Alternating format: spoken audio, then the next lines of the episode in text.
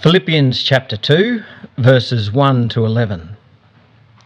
So, if there is any encouragement in Christ, any comfort from love, any participation in the Spirit, any affection and sympathy, complete my joy by being of the same mind, having the same love, being in full accord and of one mind.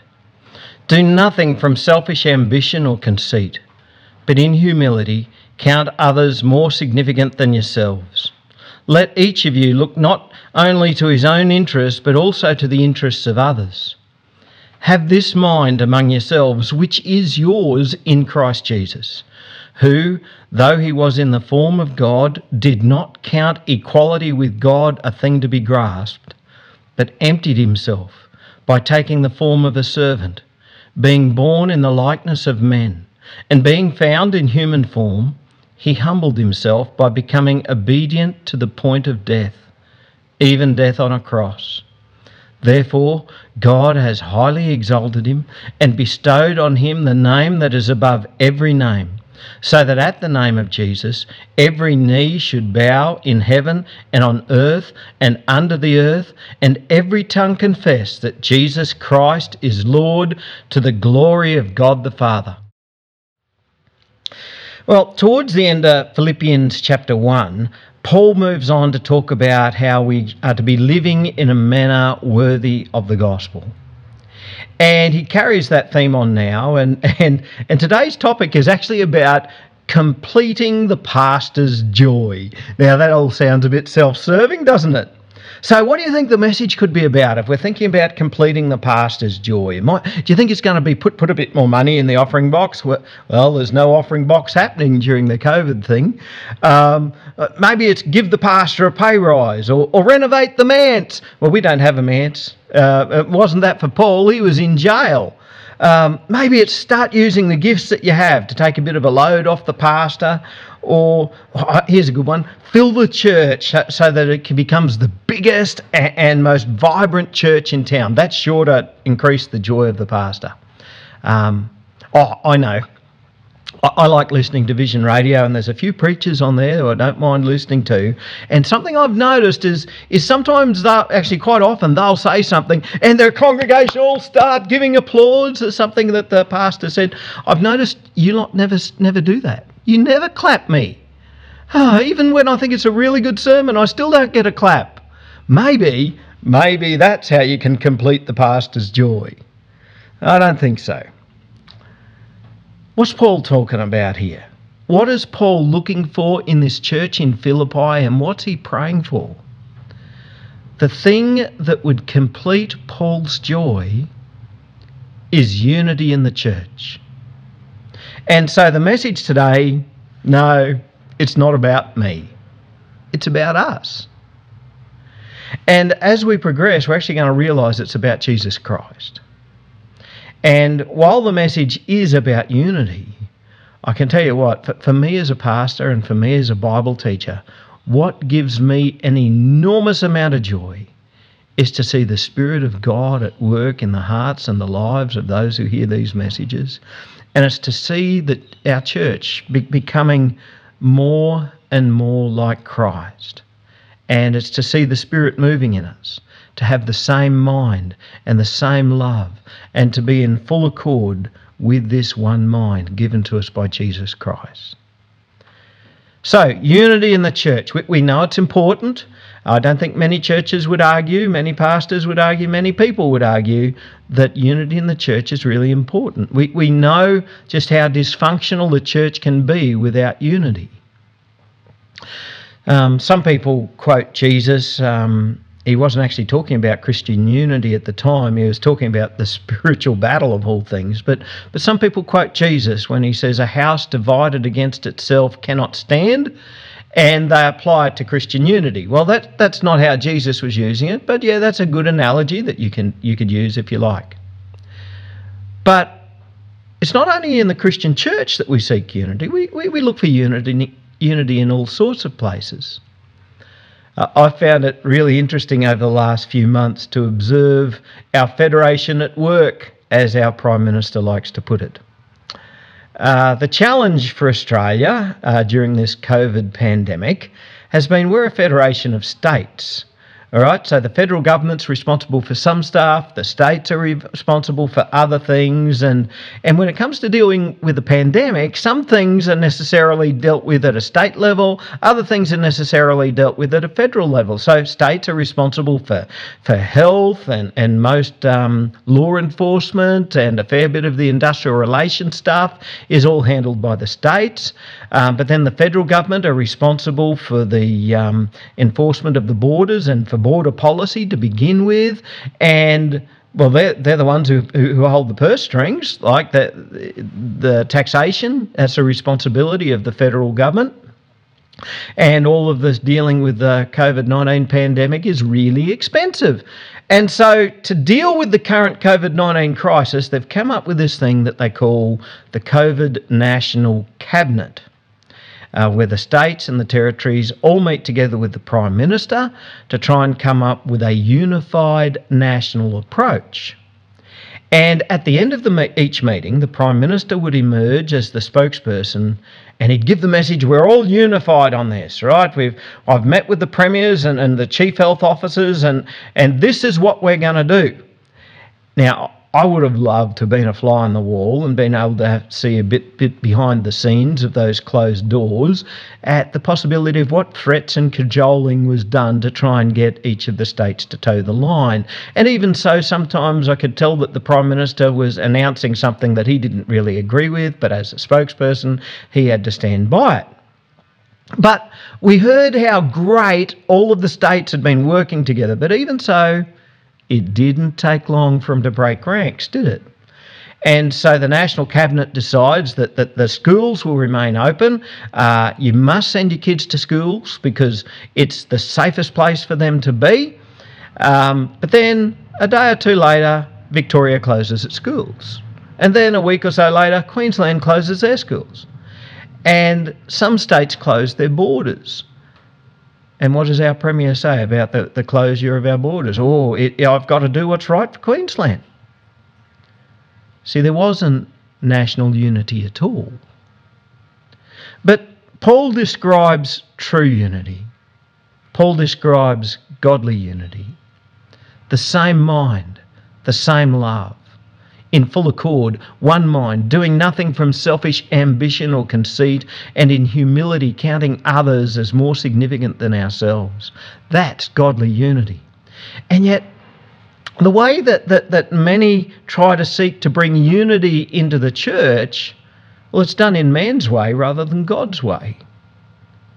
Probably the, the most common method of trying to get unity in a church is for the pastor to try to re educate the congregation it's to try and line up their way of thinking with his way of thinking, or to try and preach unity into the church, where we have a whole series of messages around leadership and unity. And the church get taught that unity is really important, and often we'll trot out that Old Testament verse that says, um, you know, where brothers uh, are united, then, then God commands a blessing, and they'll say, You want to be blessed, don't you? And so we've got to be united, and, and they'll say that, okay, we'll be a unified church when the pastor and the elders cast the vision and the rest of the church get on board and follow them. And if anybody in the church disagrees with the direction, well, you've just got to put aside your concerns because we're the leaders, you're the followers, and, and unity is much more important than what you think. But you know what? To me, that pretty much reeks of being like the political national cabinet sort of unity. It's an illusion. It's an illusion of unity. It's a dog's breakfast. It's, it's, it's pretend. It's not unity at all. Uh, I've, I've been in the midst of this in the past. Uh, the denomination that I was a part of, it, it, used to try and contrive unity. And one of its pet sayings was unity in diversity. It would quote that. Um, now, the thing is, in, in the scriptures, it actually does talk about unity and diversity. We, we have a diversity of spiritual gifts. God gives each of us different spiritual gifts, and we shouldn't all expect to have the same spiritual gifts. And as we each use the spiritual gifts that God has given us, we form one united body. Unity and diversity. Uh, but the church that I was in used to use that use that catch cry, but they didn't apply it all in that way.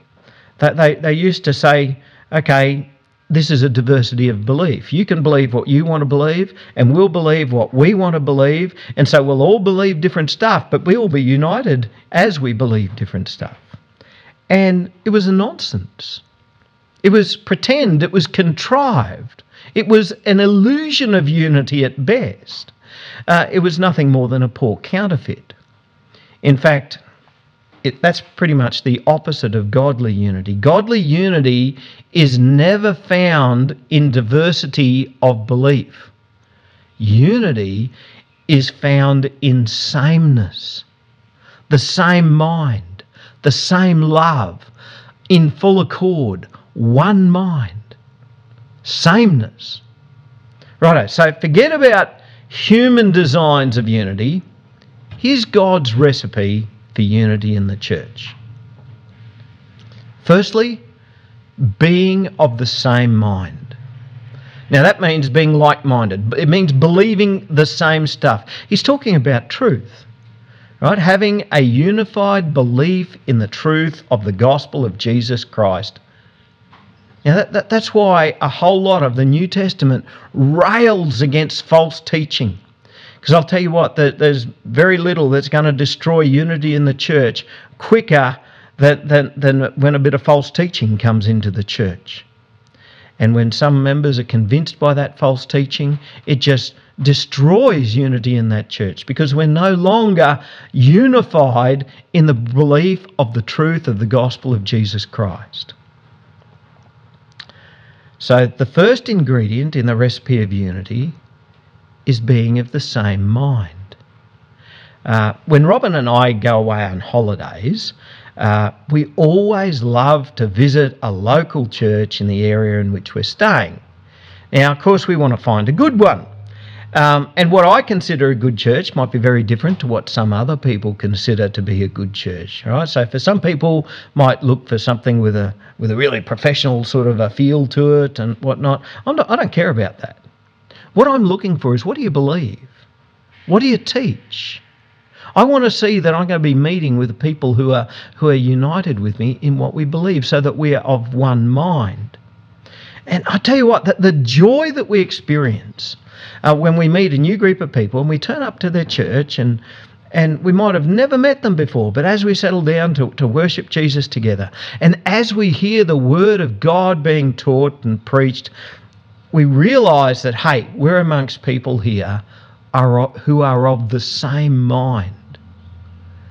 And it goes on from there. It, almost without exception, when the word that has been taught during the service is the gospel truth, and we realize, hey, we're on the same page here, we are of the same mind. Almost without exception, that carries over into fellowship. So as the service winds up, and then as we get together as the people of God and we meet these new people that we've never met before, almost without exception, it, we, we just instantly know that we're a part of these people, even though we've never met them before. I love it. I love it. And, and when I'm with people who are of the same mind, it just makes me want to love Jesus even more. The second ingredient is having the same love. That means being a, a church who love Jesus and being a church who love each other. Now, I've encountered some churches in my time who pride themselves on being theologically correct and, they guard the truth for all that it's worth and, and, and they all believe exactly the same thing. And yet, they have been some of the most loveless people that I've ever come across. But Paul says in, in 1 Corinthians chapter 13, without love, we're nothing. And this is Paul's desire for this church, for them to be a church who are filled with love for each other. Because unless we love each other, there's never going to be unity. The third ingredient, being in full accord. Uh, the Greek word that Paul uses here, I don't know if I should try and pronounce it, I, I have difficulty with this one, synthsikoi, something like that. Uh, it, it literally means one souled. harmonious. Sounds a little bit like symphony, doesn't he? Synth, um, one souled, harmonious, united in spirit. And why wouldn't we be united in spirit? If, as disciples of Jesus, we are filled with the same Holy Spirit, if we've been born again and we all have the same Heavenly Father, and if we're being led by the same Spirit and we are following that same Holy Spirit, then shouldn't we be in full accord with one another? And so the way I'm thinking about this, it's only when self starts getting in the way that we're not of one accord, of one soul. And then there's the fourth ingredient being of one mind. Now, that sounds very similar to the first ingredient. Uh, the first ingredient he listed was being like minded, and now this one is being of the one mind. Uh, is there a difference? Well, actually, yes, there is. In, the first case, uh, he was talking about being like minded, right? It, it's about having a common belief, uh, the common faith that we have. And in this case, he's talking more about purpose. And as we read on, we're going to realize what this common purpose is. The common purpose of a unified church is for us to be gospel orientated in the way that we relate to each other. Now, we, we live in an age of corporate planning, strategic plans. Uh, we can make it sound religious by calling it mission planning. And in many churches, uh, the worldly corporate model gets brought into the church to try and define and to try and manage what our common purpose is. All right, so we, we want to set our goals and set our objectives. So, so the common, so the mindset is, you know, we have to be a people on the way somewhere, and we, we need to know where that somewhere is that we're going. Otherwise, we're all going to be pulling in different directions. And so we've got to manage this somehow. This is the corporate way of thinking, which churches embrace. Um, and so what they do is is they come up, okay, we're going to have our workshops and we're going to work with everybody and, and then we're going to crunch all of the information together and we're going to put it all together and with a bit of brainstorming and ta-da! Here's our three-year plan. And this is going to be our common purpose for the next three years, folks. But Paul didn't seem to go in for that. The common purpose that Paul is looking for in the Philippian church is a very simple one. It's for the church to be living the gospel and expressing the gospel to one another. He explains it in verse 3 Do nothing from selfish ambition or conceit, but in humility count others more significant than yourselves. Do you see that there? That right there is the common purpose. Do nothing from selfish ambition or conceit, but in humility count others more significant than yourselves. You know what? That could be almost be something that Jesus said. Jesus used to say stuff like that, didn't he? And and when I think about the hundreds or the thousands or possibly even the millions of collective hours that Christian churches across the globe have spent on things like strategic plans and mission plans, and, and they spend all of this time trying to nail down and trying to state the purpose of their church, we've got to get our purpose lined up. But you see that? We don't need to jump through all of these hoops and corporatize it in such a way. There's the plan right there. There's our purpose right there in verse 3 Do nothing from selfish ambition or conceit, but in humility count others as more significant than ourselves. And then verse 4 goes on Let each of you look not only to his own interests, but also to the interests of others. So that's the fourth ingredient to unity. Being of one mind in purpose. The whole church, not only looking to their own interests, but looking to the interests of others. And if we were a church like that, wouldn't the world notice us, hey? Wow, look at those Christians. Look at the way they love each other.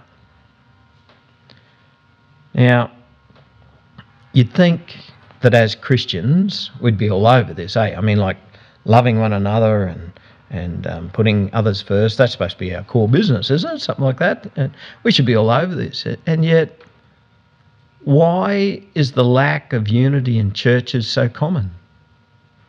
And in some cases, it's downright ugly. Well, there, there could be lots of reasons for this, but I'm just going to list a few examples. In some cases, there's disunity because the unity that we think that we have is counterfeit. As I said before, there cannot be unity when we all believe different stuff. When we don't agree on the fundamentals of the Gospels, there is a disconnect there that, that, that makes true fellowship impossible. Now, I mean, it's okay for us to, to disagree on minor issues and we just, the stuff that isn't clearly revealed in the scriptures, and so we have our own ideas about the way things are. But on the big issues, on the fundamentals of the gospel, like who is Jesus Christ, and, and believing that Jesus is the Son of God, and, and, and, and and what we believe about sin and grace and judgment and salvation. These are the big issues. And it's really important that we should agree on these, otherwise, there's never going to be unity. Secondly, disunity can happen when we follow men instead of following Jesus Christ.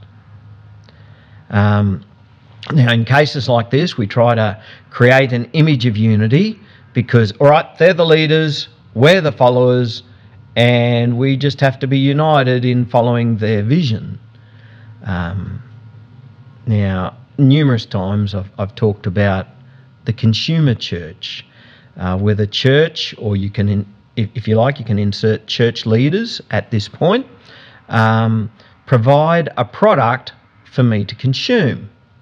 And if the church product that's being provided appeals to me, then I will stay and I'll consume that product. But if it's not really doing it for me, well, I might be just as likely to go and find another church that does provide a product that I do want to consume. Now, the thing is, consumers of church largely have their own interests at heart. Back in the day, things were very different. Um, if if you're a Methodist, if you're born a Methodist, you would die a Methodist. Uh, if you're born a Baptist, you would die a Baptist. Back in the day, if you were born Church of England, what's that you say? There is no Church of England anymore. It's now called Anglican. I'll be blowed. Church. I'm always going to be Church of England, right? Uh, and I'll be buried Church of England. What's this Anglican nonsense? Um, that's the way it used to be. Uh, for some people, it's still the same. Um, still today, if you're born a Presbyterian, you're probably still a Presbyterian.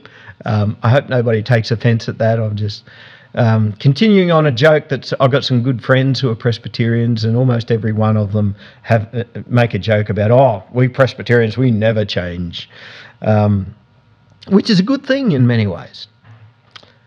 But today, for many people, Things have changed. That's the way it used to be, not anymore. It's now become quite common to shift from church to church or even from denomination to denomination. Some do it quite regularly. Uh, in a small town like ours, it gets to the point where, oh, I've, I've been to each of the churches. I'm, I'm going to have to start on a second time around now. Now, sometimes, and let me be really clear here, sometimes um, a person shifts from one fellowship to another or from one denomination to another for a very good reason.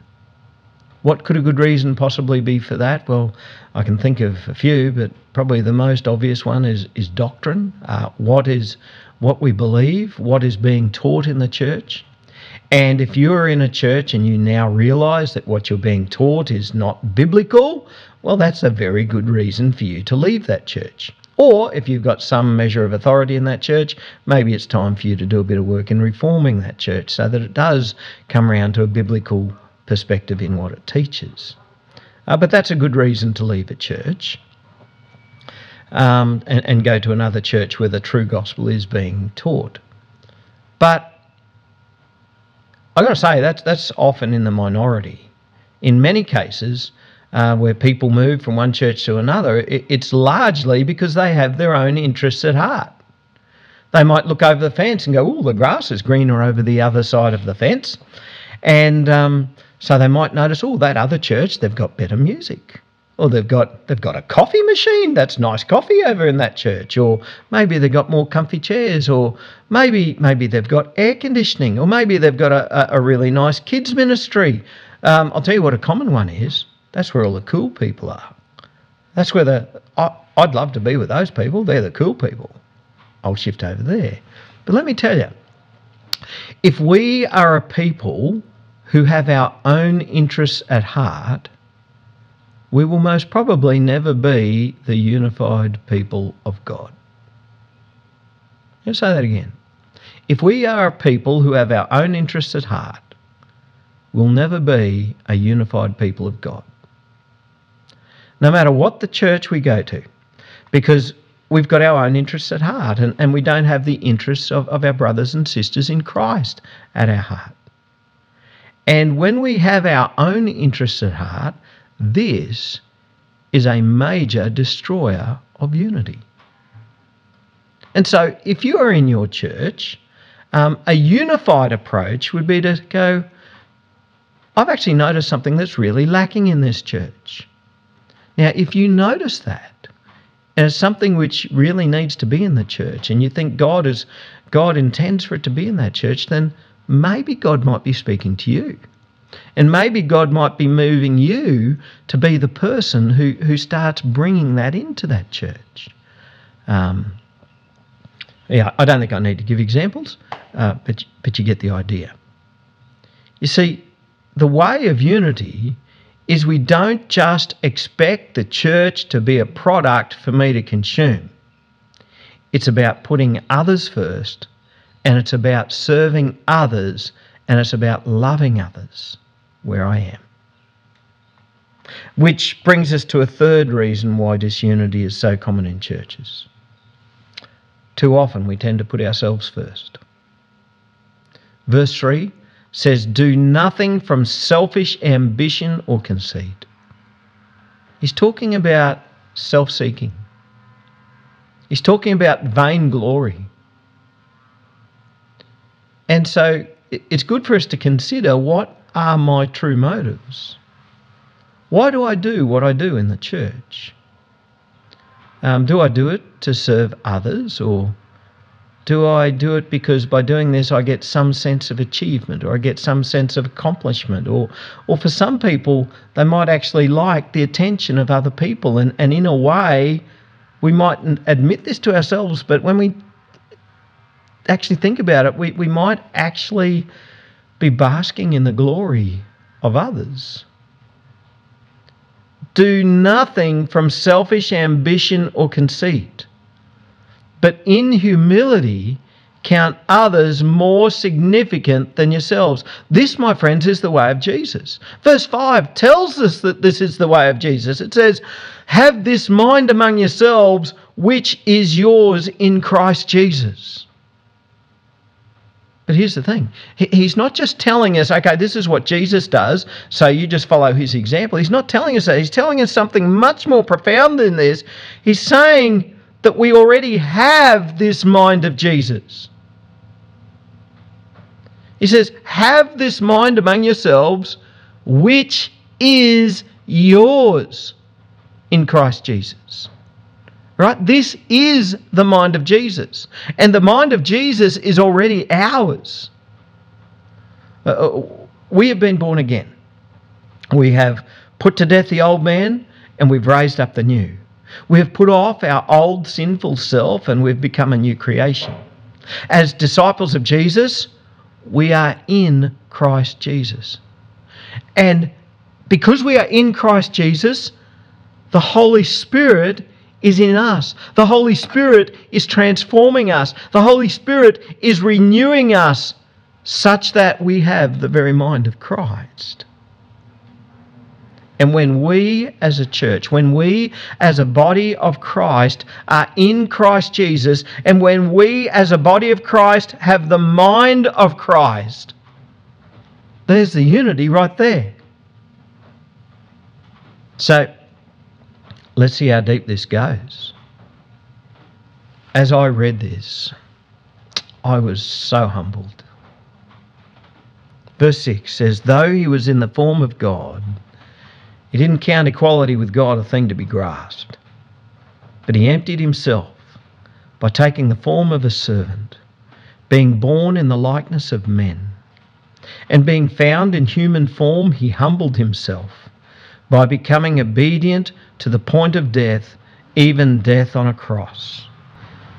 Jesus Christ is God God the Father, God the Son, God the Holy Spirit. We believe in, in a triune God, the Trinity, God the Father, God the Son, God the Spirit. Now, you'll have the Jehovah's Witnesses and they'll come and knock on your door and, and you'll say, Oh, I already believe in Jesus. Thanks, it's all good. And then they'll start questioning you, Well, what do you believe? And, and they'll invariably ask you the question, Oh, do you believe in the Trinity? And you oh, yeah, yeah, I believe in that. And I'll say, You realize that's not in the Bible. And, and people who don't know their scriptures will go, No, of course it's in there. Well, no, the word Trinity is not in the Bible. They are quite correct. But the thing is, the word Trinity is just a word that we give to what the Bible describes Jesus is. And so there are some sects about the place, including the Jehovah's Witnesses, who try to tell us that uh, Jesus isn't God. They try to tell us that Jesus is some kind of angel. But here, it, it, it just reveals the, that as a lie. Jesus Christ is God. Now, sometimes we deep thinkers amongst us, we might try and consider, well, okay, if Jesus is God, is God the Son subordinate to God the Father? Because there's things that Jesus said, look, I, I don't even know this, only the Father knows this. Does that mean that Jesus is subordinate? No, it does not. Um, it just means that each of the each of the persons of the Trinity um, have different roles to one another. Um, but in some ways, in some facets, Jesus became, um, he lost some of his godness. Let me be very clear though, he didn't stop being God. He was just unable to do some of the things that he was able to do when he was in glory with his Father. Okay, because there are some heresies that say that Jesus ceased to be God. He didn't do that. But Jesus, he says he did not count equality with God a thing to be grasped. And it does say that he emptied himself to become a form of a servant. Now, I find this amazing. Uh, we were created in God's image, and yet Jesus was born in our likeness. Now, I don't know if you've ever considered this, but I cannot think of another species whose young are more helpless or more dependent for as long as what a human child is. A human child, a human baby, would have to be the most helpless of young. And the Lord God Almighty, God the Son, became the most helpless bundle of gurgling, squirming flesh. Now, I, I don't want to be crass here, but I, I want to make this real for you. The Lord of heaven and earth lowered himself, he emptied himself such that he couldn't even control his own bowels. Right? That's what it means for Jesus to have become a human baby. The Holy One would dirty his pants and be in his own excrement until his mum noticed and came to change him.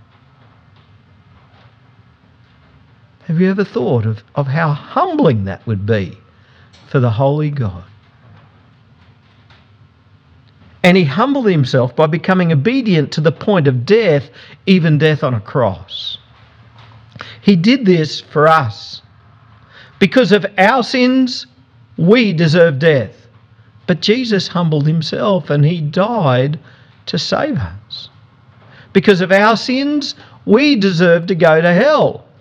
But God had mercy on us, and His Son stepped down from heaven so that He could save us. And He could take us to be with Him in glory. Now, hang on a minute. Didn't Jesus lose His glory when, when He stepped down from heaven? Well, only temporarily. When we get to verse 9, we catch a glimpse of, of what is now and, and what will be. Right? So Jesus started in heaven as God. He lowered himself to earth to become a humble servant and he died. But of course, he, he was raised from the dead. But where is Jesus now? What is his status now? Well, verse 9 Therefore, God has highly exalted him and bestowed on him the name that is above every name, so that at the name of Jesus every knee should bow in heaven and on earth and under the earth, and every tongue confess that Jesus Christ is Lord to the glory of God the Father. This, my friends, is the truth. This is who Jesus is. Right now, Jesus is highly exalted. Right now, the name of Jesus is above every other name. For what purpose? Verse 10 So that at the name of Jesus, every knee should bow in heaven and on earth and under the earth, and every tongue confess that Jesus Christ is Lord to the glory of God the Father. We are seeing here a combination of what is and what will be. At the moment, it's, it's the minority who bow their knees before Jesus. Do you? Do you bow your knee before Jesus? At the moment, there's very few tongues who confess that Jesus Christ is Lord to the glory of God the Father. Does your tongue confess that? At the moment, it's the minority, but that's all going to change on the day of the Lord when Jesus returns. On that day, the proud and the arrogant and the faithless will not be able to stand in their arrogance before the Lord God Almighty.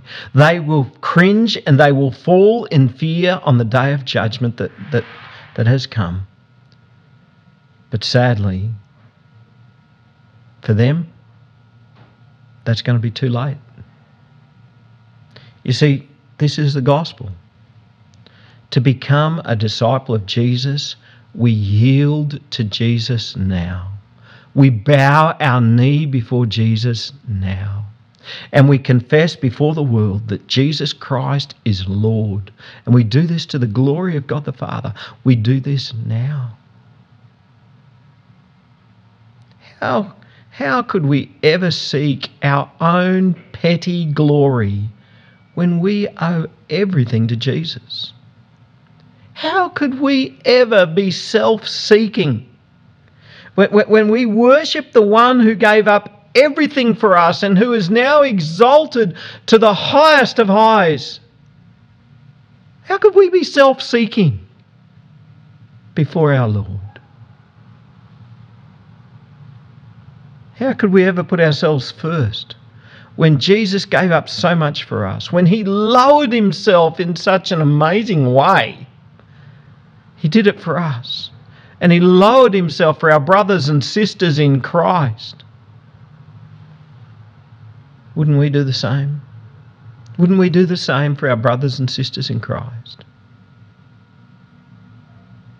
You see, that's what's being described here Christ likeness. Last week in Todd's message, he was talking about us maturing in Christ. And I think he said something along the lines of if you're not becoming more like Christ, then you're not maturing. Not his exact words, but something along that line. And for unity in the church, we have to be all maturing in Christ. When a whole church is maturing in Christ, when each member is becoming more and more like Jesus, there's the unity. You see, if I'm becoming like Jesus and you're becoming like Jesus, we're going to get on pretty well together, aren't we? and if I've got the mind of Christ and you've got the mind of Christ, we're going to be thinking pretty much the same, aren't we? I think a large part of the disunity that we find in the church today results from the beginnings. It, results from a dodgy, self centered version of the gospel. But today I want, you, I want you to hear the Christ centered gospel that is the true gospel. We have all sinned. We all fall short of the glory of God. And because of our rejection of God and because of our sin and because of our self centeredness, we deserve death. Without Jesus, I deserve death. Without Jesus, you deserve death. That's the punishment for sin. And we are incapable of saving ourselves. We like to think that if we, it's like a balance sheet. If I can do a few good things, then it might balance up the few bad things that I've done. But the problem is, there is no balance sheet. Is there anything on the bad side? You've lost out. There is no balancing of the books. The only one who can balance the books is Jesus Christ. And he died to pay the penalty of our sins. Even so, we have a part to play in this. Not everybody automatically gets forgiveness.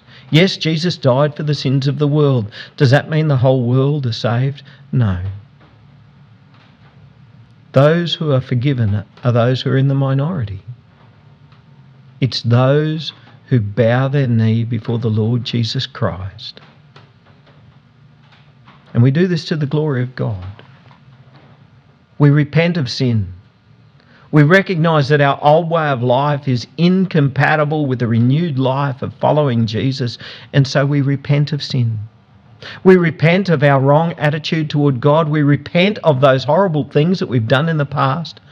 We repent of all of our selfishness and we bow our knee before the Lord Jesus Christ and we confess that Jesus Christ is Lord. Um, you know, self centered versions of the gospel tend to omit this part. They, they forget to tell you, oh, by the way, Jesus is Lord and, and um, all of your allegiance now belongs to Him and, and your whole life is going to change. We bow our knee before Him and we confess that He's Lord. And for Jesus to be Lord, it, it's much more than just a matter of words, it's a change of the heart.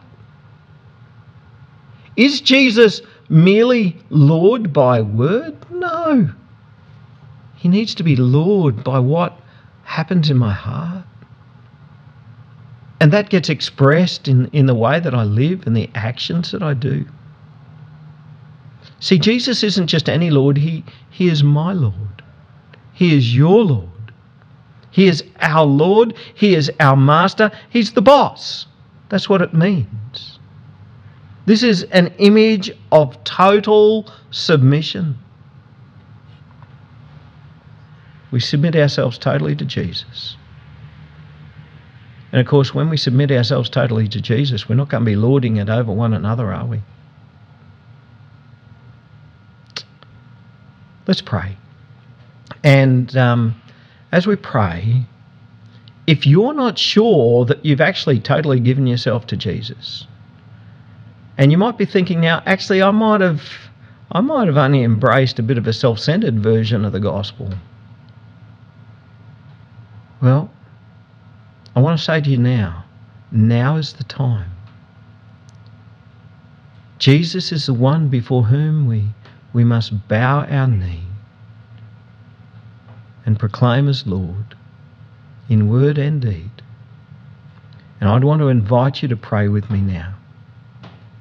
Let's pray. Lord Jesus Christ, we thank you for your sacrifice. We thank you that you are willing to empty yourself and, and to become a servant and to be humbled in such a way and, and to even die on a cross. But Lord, we now recognize that you are no longer lowly. You are now highly exalted. Your name is greater than any other name. Oh Lord, I recognize my need of a Saviour. I repent of all my sin. I repent of all of my selfishness. I repent of all of my rejection of you. Lord, I am so sorry that I haven't held your name as highly as I should. God, forgive me. And Lord, I want to thank you for your grace. And I want to thank you for your forgiveness and for the new life that you give to us. Lord, I submit to you. You are my Lord. You are my master. You're my boss. Change me. Change us. Lord, we pray. We don't want to remain the same any longer. Help us to live in unity. Change our hearts so that we would be a people of humility, uh, that we would be a people who look out for the interests of others rather than for ourselves. Oh Lord, we pray that today would be a new day, a new beginning, where my life is surrendered to you in totality for the glory of God. Amen.